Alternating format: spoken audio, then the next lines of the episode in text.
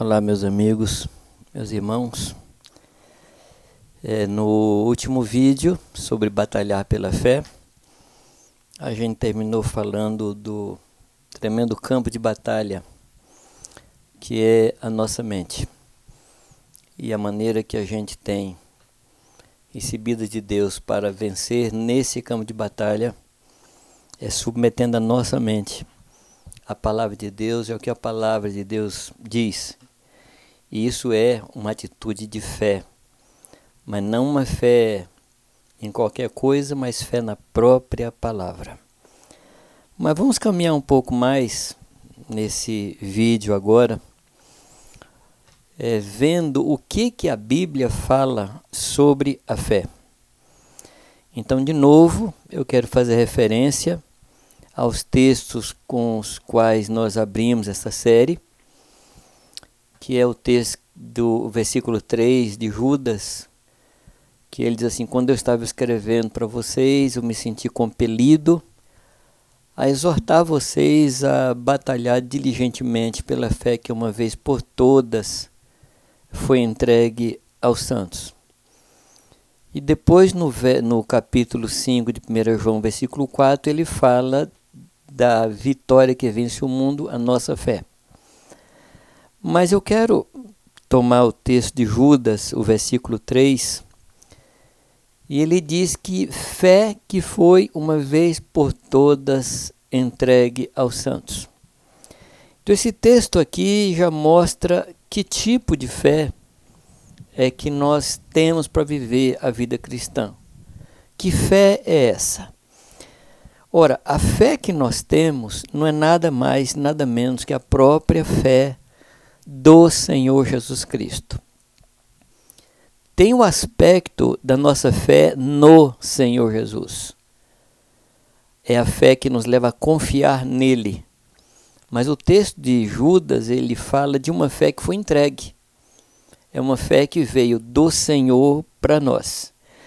Então, não é uma fé gerada pela nossa experiência, pela nossa vivência, a gente foi experimentando determinadas, determinadas coisas e aí a gente ficou cheio de fé. Não, não. Essa fé é uma fé que nós não tínhamos, não estava em nós, e ela nos foi outorgada, ela nos foi dada, foi nos presenteada. Correto? É a fé que Jesus, é a fé de Jesus que nos foi entregue pelo Espírito Santo. Ou seja, a fé é um dom de Deus. Dom fala de dádiva, de um presente, é algo que é alguma coisa que Deus colocou em nós. Ela vem por uma ação do Espírito Santo. Agora, para a gente falar da fé de Deus, da fé de Jesus, eu gostei de mostrar a vocês um pouco da relação que Jesus tinha com o Pai, de Jesus aqui na terra, ele tinha com o Pai. E a relação de Jesus com o Pai sempre foi pautada em fé mútua. Ou seja, o Pai tinha fé em Jesus e Jesus tinha fé no Pai. Quando o Pai o enviou, o Pai enviou porque tinha fé no Filho. Sabendo que o Filho não iria trair, não iria falhar, iria cuidar daqueles que lhe foram entregues pelo Pai, iria santificá-los, dando a eles somente aquilo que tivesse ouvido do Pai, mostrando a eles, naquilo que ele fazia, o que o Pai fazia, porque ele sempre fazia o que tinha visto antes o Pai fazer. Então, Jesus Cristo iria dar aos discípulos somente aquilo que tivesse recebido do alto.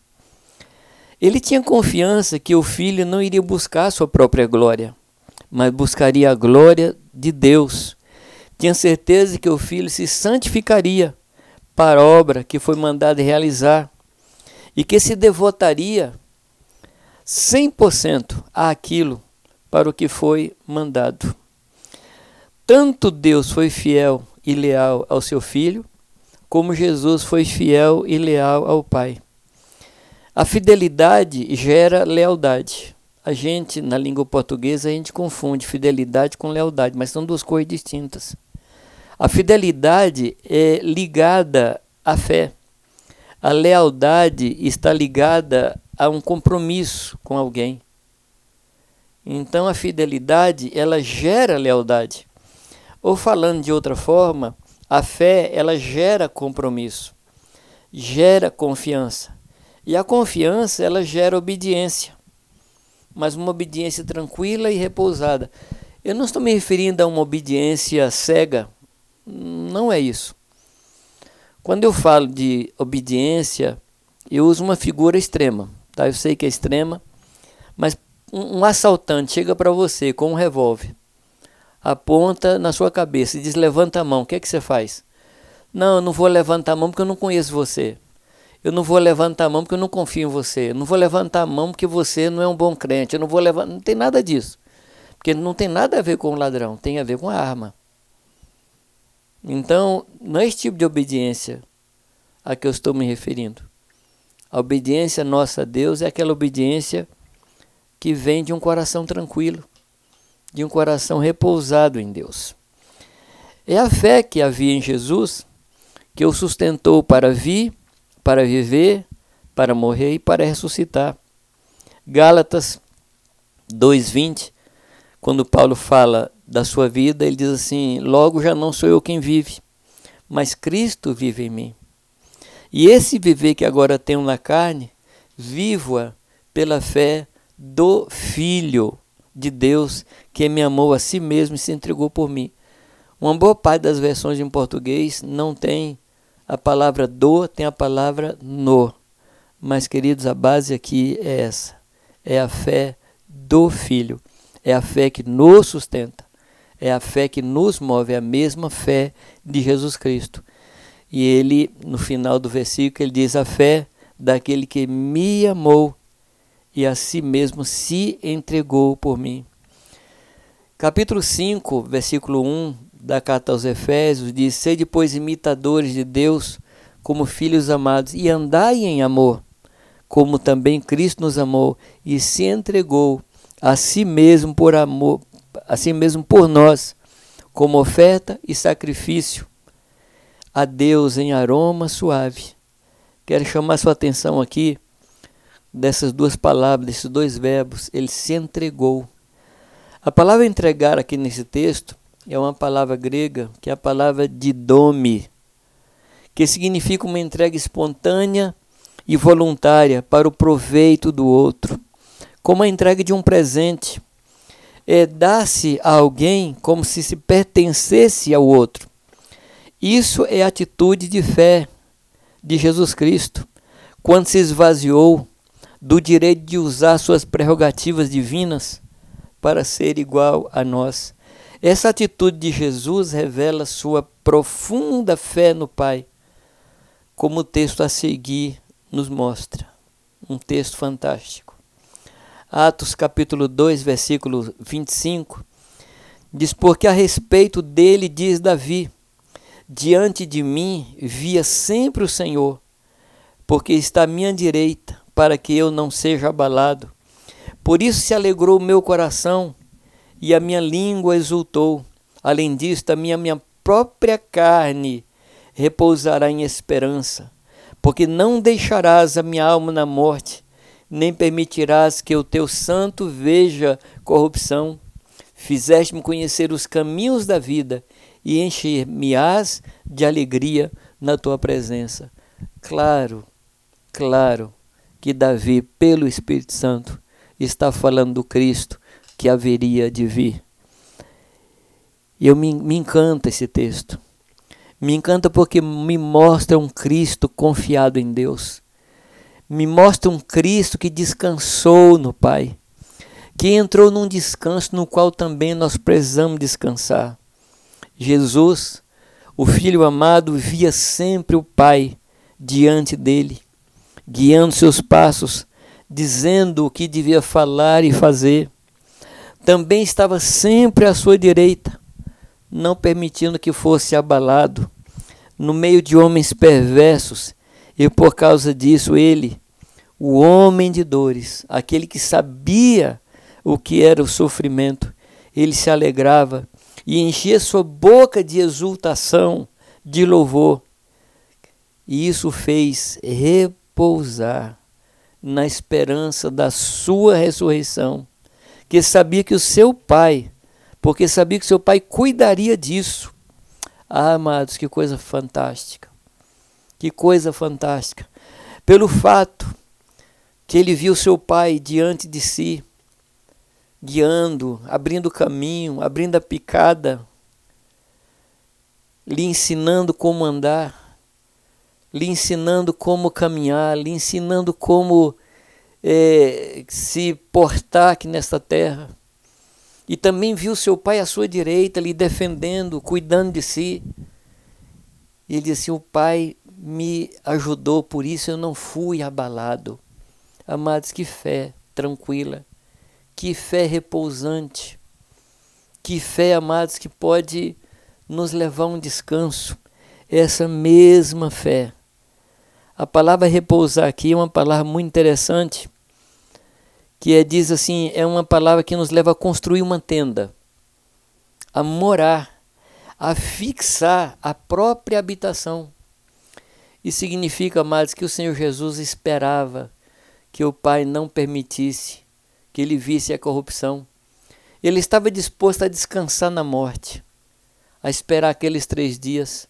Três dias que poderia ser 30 dias, três anos, 30 anos.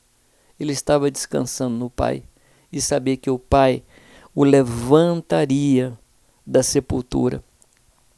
No meio das aflições, no meio das perseguições, das perseguições, em meio às provas e angústias, ele experimentou a vida que está reservada para nós hoje, nesse mesmo mundo no qual Jesus viveu cheio de fé no Pai. Por causa dessa confiança no Pai, seu coração se encheu com alegria da presença do Deus Jeová. Essa é a fé de Jesus, que não tem nada a ver com superstições, com autoajuda, com pensamento positivo, tem a ver com o conhecimento que ele tinha de quem era o seu pai. Ele conhecia o seu pai. Ele sabia quem era o seu pai. Por isso ele confiava. Por isso que Judas, amados, ele nos fala isso com tremenda propriedade.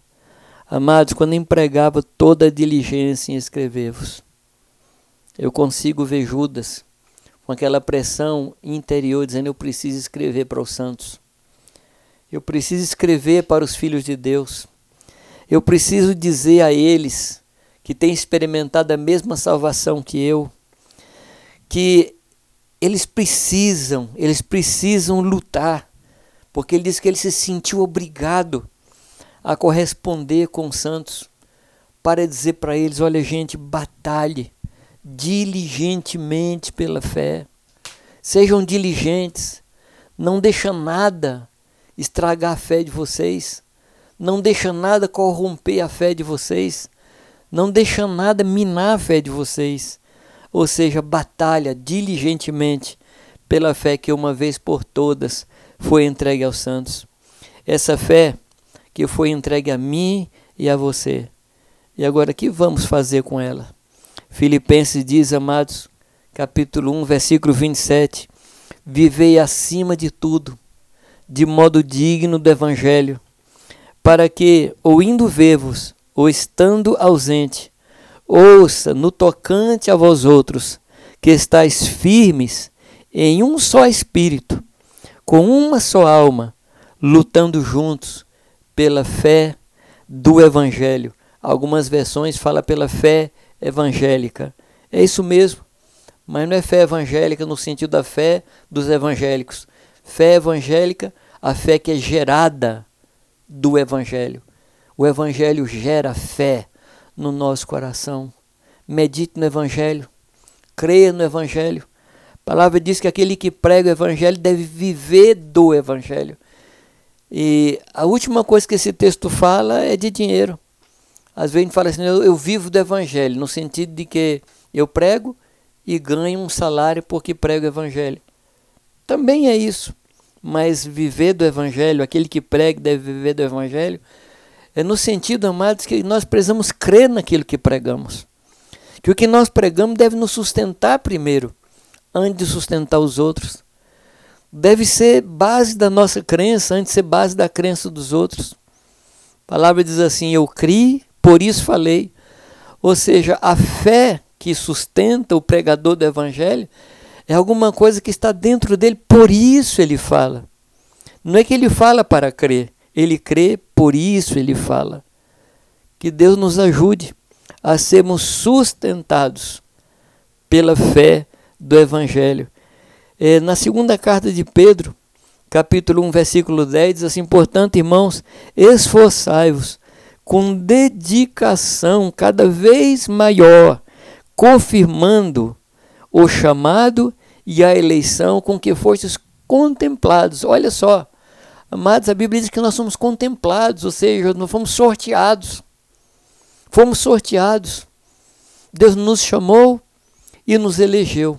Ele chamou, a gente atendeu, então ele nos elegeu. E isso a Bíblia chama de contemplação. Somos privilegiados. E aí diz a palavra, mas porque diz assim: se agirmos desse mundo, jamais abandonareis a fé. Que coisa fantástica, que coisa boa, amados, que promessa maravilhosa. Mas essa promessa quer que nós nos esforcemos com dedicação cada vez maior para confirmar o nosso chamado e a nossa eleição, porque isso não vai, como diz outra versão, nunca jamais tropeçareis ou não tropeçareis em tempo algum. Se nós firmarmos o nosso coração na fé que vem do Evangelho, na fé que vem de Jesus Cristo, isso vai nos dá garantia de que nós não tropeçaremos. Não é que nós não cairemos. O texto aqui, a garantia é que nós não tropeçaremos. Atos capítulo 23, versículo, versículo 1, Paulo diz assim: Fitando Paulo os olhos no sinédrio, diz: Varões e irmãos, tenham andado diante de Deus com toda boa consciência até o dia de hoje. O que é que significa? Paulo está dizendo: eu tenho andado pela fé, eu tenho vivido pela fé, eu tenho descansado na fé, minha vida tem sido pautada pela fé no Senhor Jesus Cristo. Isso é andar pela fé.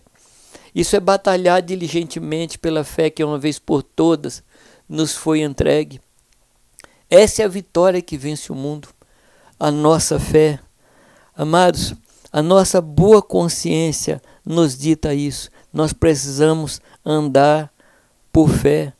O que é batalhar pela fé? Que outras palavras nós podemos usar para definir isso, para ajudar em compreender?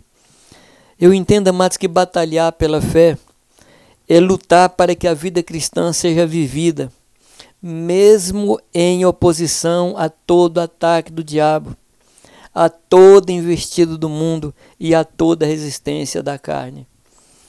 O mundo vai estar em oposição a nós. O diabo vai estar em oposição, vai nos atacar e a nossa carne vai resistir. Batalhar pela fé é enfrentar essas três forças que vêm contra nós e ficar firmes baseados na fé do Senhor. No comentário do Matthew Henry, ele nos ensina algumas verdades sobre isso.